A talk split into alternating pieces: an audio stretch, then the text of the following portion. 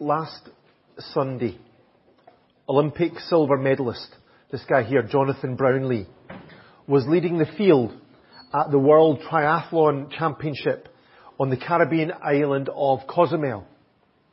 After a hundred, a one and a half kilometre swim, a 40 kilometre bike ride, and most of the 10 kilometre run, he looked set to win the race and to clinch his second world title.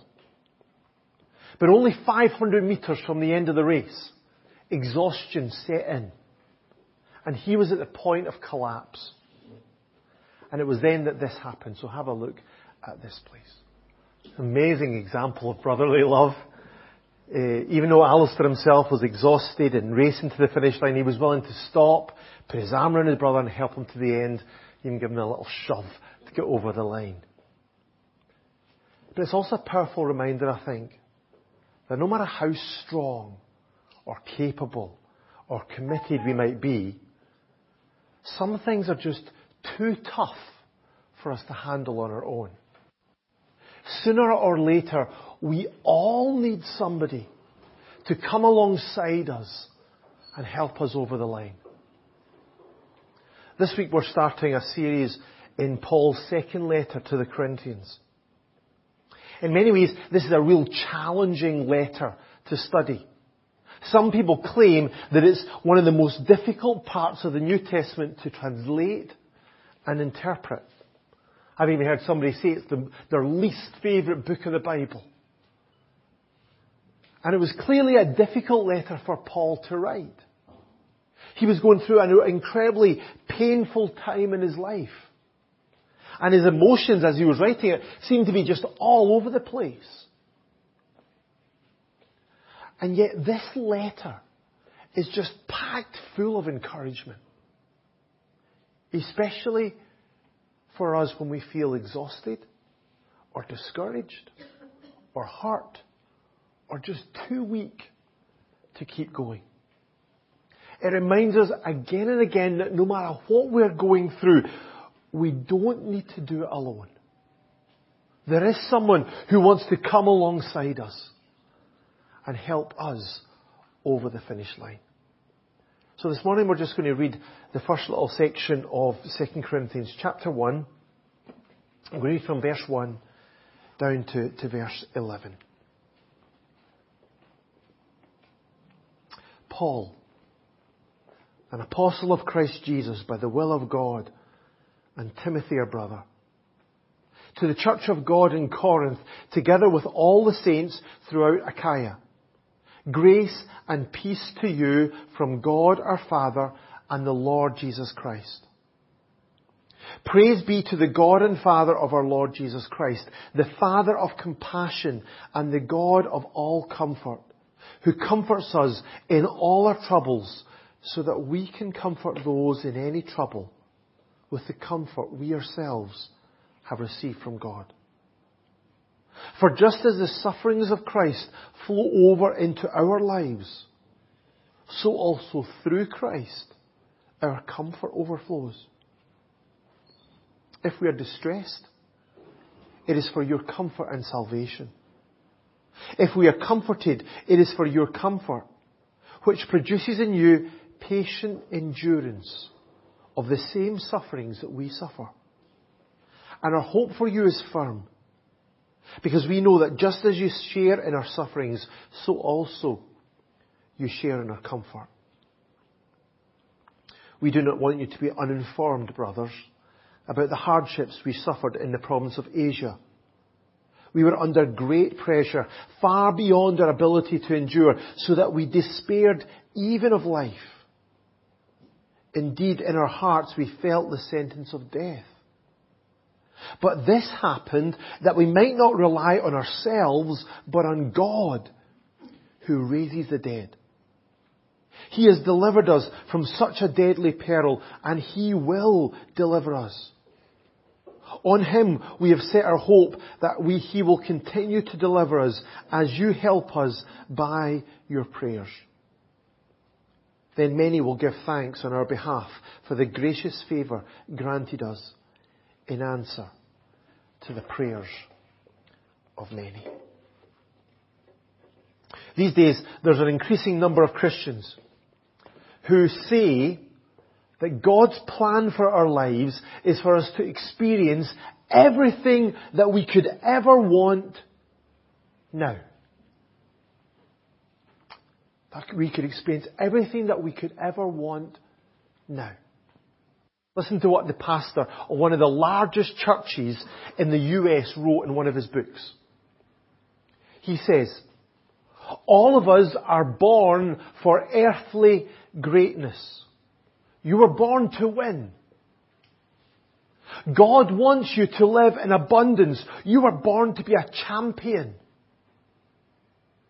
If you develop an image of success, health, abundance, joy, peace, happiness, nothing on earth will be able to hold those things from you. Do you believe that?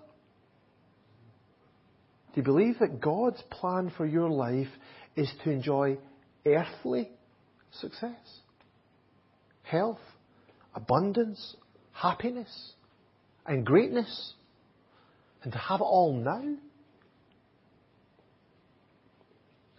If that is the case, then Paul was doing something really wrong in his life. Because when he wrote this letter, he wasn't experiencing those things. We read in verse 8, We do not want you to be uninformed, brothers, about the hardships we suffered in the province of Asia. The hardships. And it's really difficult to know exactly what Paul is talking about here when he's talking about these hardships because there were so many hardships in Paul's life. Possibly he was referring to the opposition that he and his colleagues had just faced. He talks about the, the sufferings of Christ, how they flow over into our lives. The opposition and the suffering that Jesus experienced, they come to those who are his followers. Paul wrote this letter when he was in the, the province of Macedonia on his third missionary journey around AD 56. Just prior to this, he'd been in Ephesus, where God had worked in power in amazing ways to bring many people to the Lord. And there were also amazing miracles through Paul's ministry. However, there'd also been terrible opposition especially from the silversmiths who made the shrines to the false god Artemis.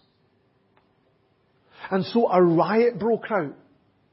And two of Paul's travelling companions, Gaius and Aristarchus, were seized. And for two hours, the crowds shouted, Great is Artemis of the Ephesians. In a complete kind of religious frenzy. And Paul's life was so in danger that even some of the provincial officials begged him not to go anywhere near that crowd because they thought he would just get torn apart. Is this why Paul wrote here that in our hearts we felt the sentence of death? Was it in seeing the hysterical passion of these idolaters that convinced Paul that it was only a matter of time before his life would be taken, that he would die for his Lord. But this wasn't Paul's only hardship. As he often did at the start of this letter, Paul introduced him here as Paul, an apostle of Christ Jesus, by the will of God. In a sense, it's a simple statement of just who he was. But in this case, it goes right to the heart of the controversy that was surrounding Paul and his relationship with this church. Some false teachers had come to this church in Corinth and they not only claimed to be apostles sent from Christ and with the authority to preach a different gospel, they also challenged Paul's authority as an apostle.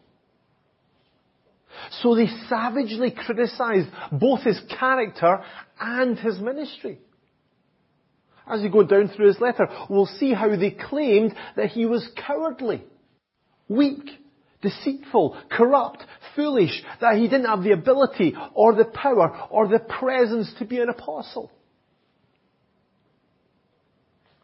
And so Paul felt kind of forced to write this letter, in a big part just to defend himself and his ministry. Not, not for his own benefit. He didn't do that just for himself.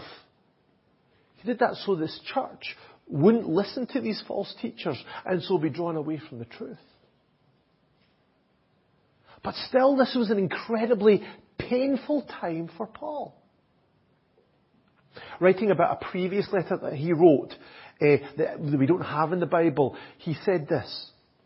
Uh, 2 Corinthians 2 and 4. I wrote to you out of great distress and anguish of heart and with many tears. Not to grieve you, but to know the, but, but to let you know the depth of my love for you. Paul loved this church. God had used him to plant it in that wicked city of Corinth on his second missionary journey. And he had visited them. He had written to them. He had prayed for them. And so it deeply upset him that they were now accepting this criticism from these false teachers and were also in danger of drifting from the truth that he taught them. This was an emotionally painful time for Paul. And that wasn't all. Later in this letter, he wrote about his experiences of illness, of weakness, sleepless nights, poverty, hunger, cold, beatings, stoning, imprisonment. And the list is just huge. And all of this had this huge emotional toll on him. Verse 8, we were under great pressure, far beyond our ability to endure, so that we despaired even of life. Paul knew exactly what it felt like to feel stressed, exhausted, and drained, as if he just couldn't keep going. And he's not the only Christian who's felt like that. In the early 20th century, a guy called John Henry Jowett was looked on as the greatest preacher in the English speaking world. And he said this.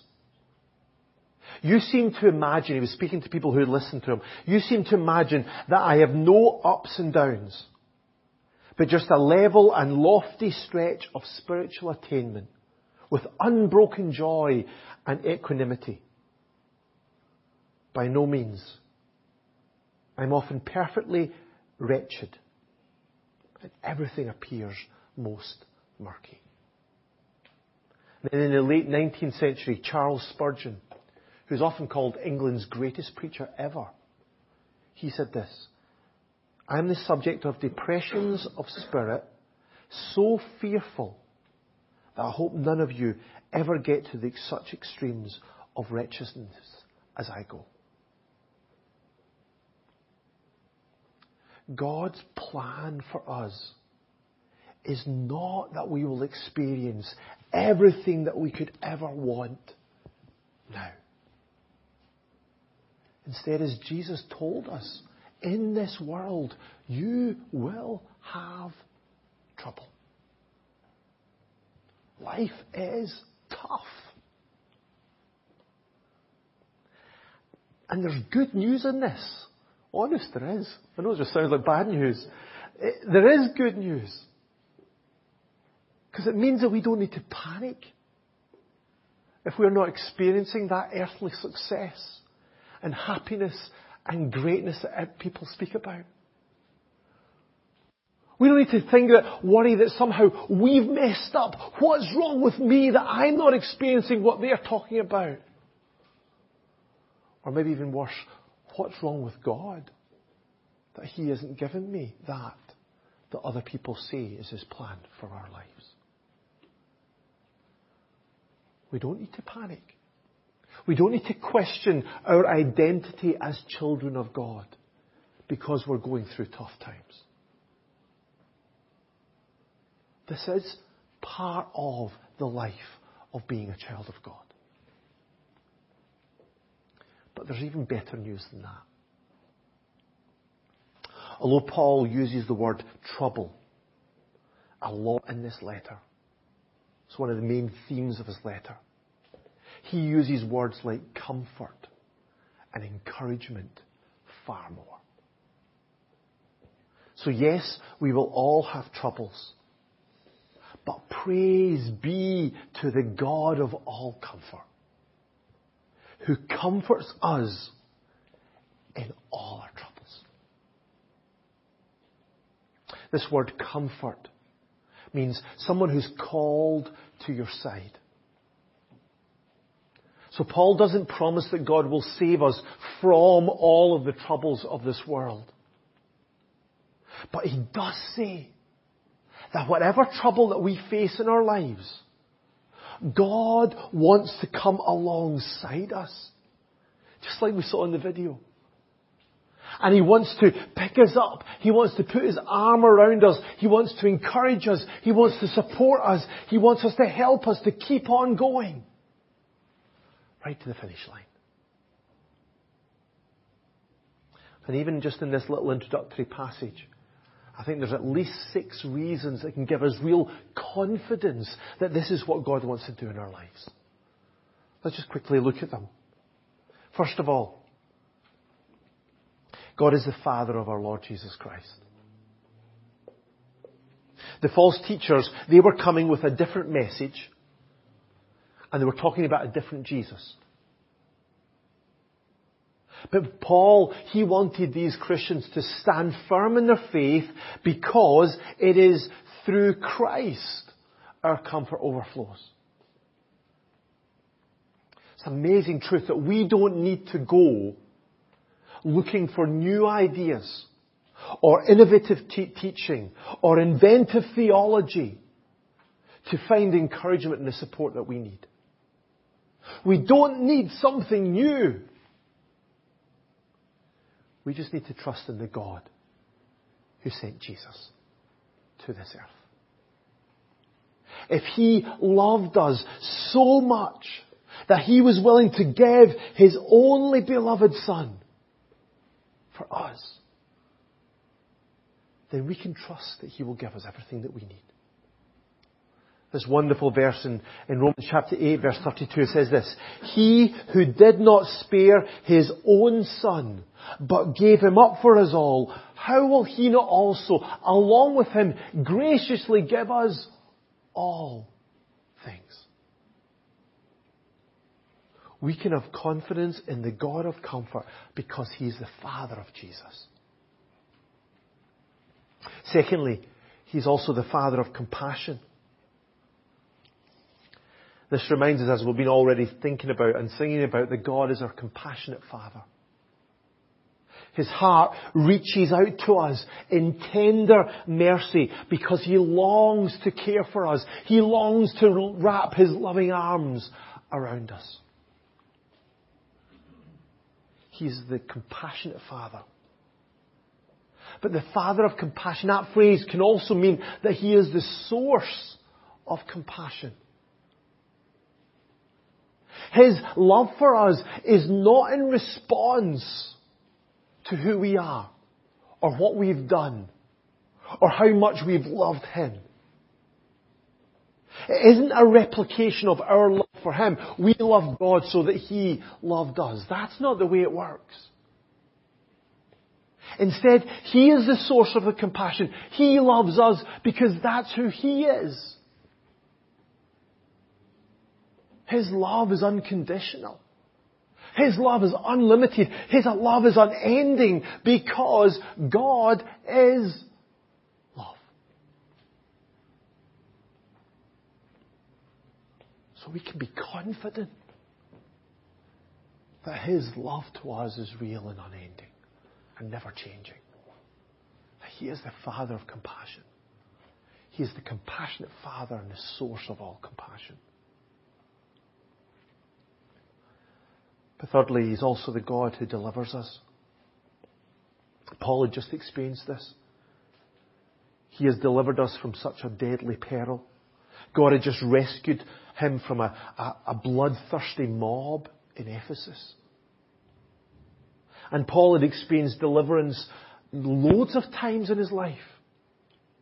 Throughout the book of Acts, we can see how, how God stepped in to rescue Paul from the Jews, from the Romans, from beatings, imprisonments, shipwrecks, snake bites, death.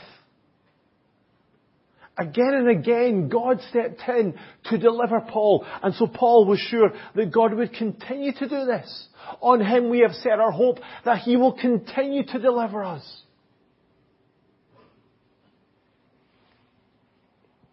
No matter what danger we face, we can trust in God's power to deliver us. The Lord is my rock, Psalm 18, my fortress and my deliverer. My God is my rock in whom I take refuge. He is my shield and the horn of my salvation, my stronghold. I call to the Lord who is worthy of praise and I am safe from my enemies.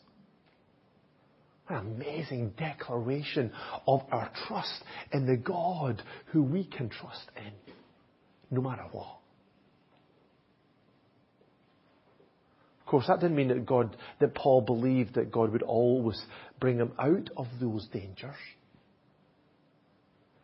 But it is that he believed even when the world did, his, did its worst to him, Paul was still secure because he's also the God who raises the dead. As we know, Paul did lose his life as an, as a, because he was a follower of Jesus as an, by the hands of an executioner. But Paul was absolutely sure that he was headed for glory. This letter is full of encouragement, not because we will experience everything that we could ever want now, but precisely because for us who have trusted in Jesus, the best is yet to come. This is not our home. We are heading for heaven. We are heading for glory. And as we'll read uh, later on in this letter, our light and momentary troubles are achieving for us an eternal glory that far outweighs them all. But we better leave that for chapter 4, not now. That's an amazing promise. But even that doesn't mean that we just need to grin and bear it for now. That we need to just hold on until we get to heaven and that's all we've got. We have got the present reality of God's help in our life even now. Paul was grateful, verse 11, for the gracious favour granted us in answer to the prayers of many. Paul believed in a God who answers prayer who in response to our humble and our childlike requests comes alongside us, supports us, encourages us, empowers us by His Spirit to live out His calling to the full. So this is why Paul could write from a prison cell. Do not be anxious about anything but in everything by prayer and petition with thanksgiving, present your request to God and the peace of God, which transcends all understanding, will guard your hearts and your minds in Christ Jesus. Peace in a prison cell Peace not knowing the future. Peace not, not having any idea of what's going to happen in the next day or the next year or the next, or or the rest of his life. But that confidence, that confidence in a God who can wrap our hearts and our minds up in His peace. That no matter what we're going through, we can experience that peace. Because God gives it. And we can leave whatever we're going through in God's hands. And we can trust that God is sovereign, even in the storms of life.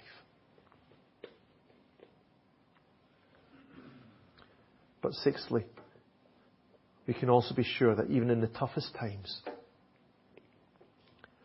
God is working for our good.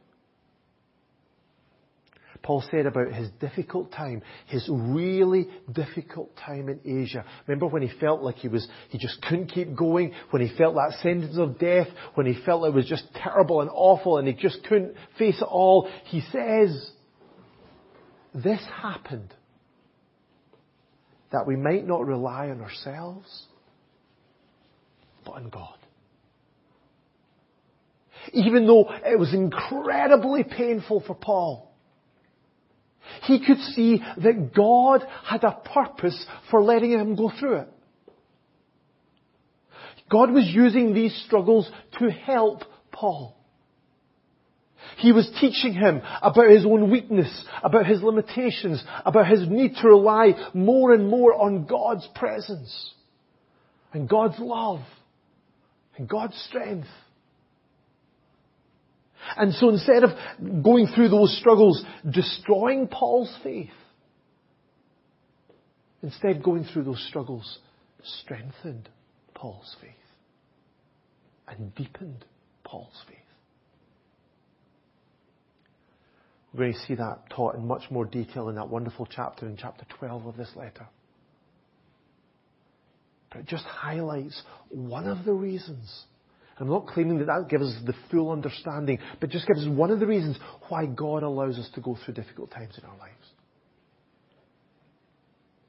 It is in the painful and the distressing times that our knowledge of God goes from the theoretical to the personal and the experiential.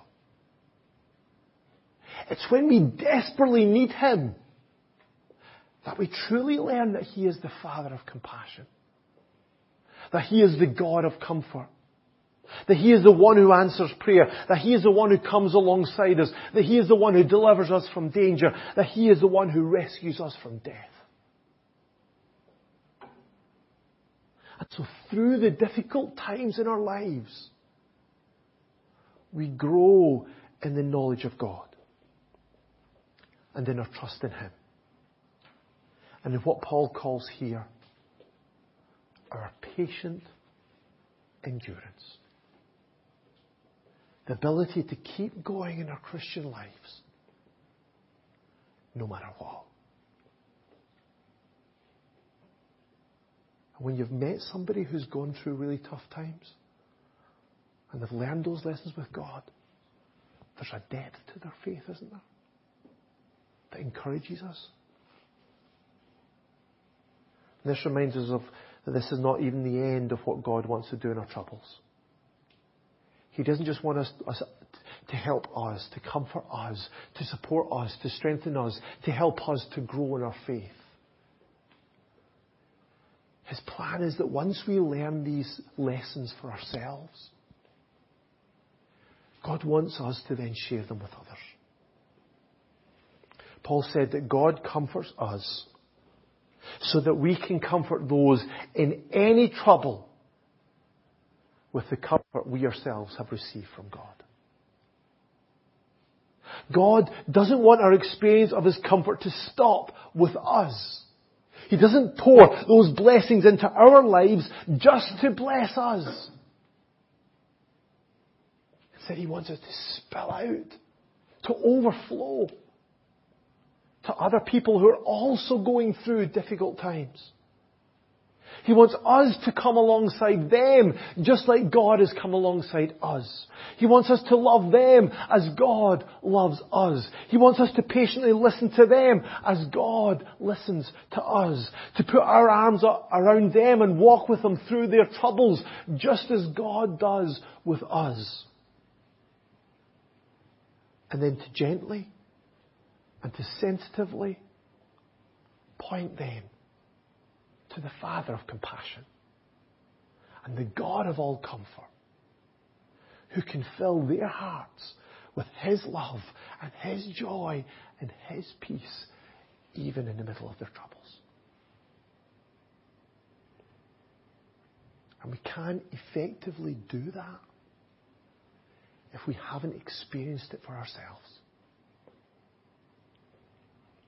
Imagine the, the one excuse me, who wrote this letter, 2 Corinthians, was somebody who'd spent his time sitting in the sun by a swimming pool in a luxurious mansion in a gated community, pampered and protected from all the dangers of the world. I think his words would be empty and irrelevant. I wouldn't be encouraged reading it. We would all say, well, it's okay for you. But what about me here in Enniscorthy going through what I'm going through? But the fact that this is written by Paul, bruised and scarred, criticized and condemned, hated by the Jews, persecuted by the Gentiles, even rejected by his church, then his testimony of God's compassion and comfort comes with great realism and a powerful impact. And God wants to work the same in our lives. He doesn't promise to bubble wrap us and insulate us from all of the troubles and the difficulty of this world. He doesn't promise to give us everything that we could ever want now. He loves us far too much to do that. Said he wants to do something better.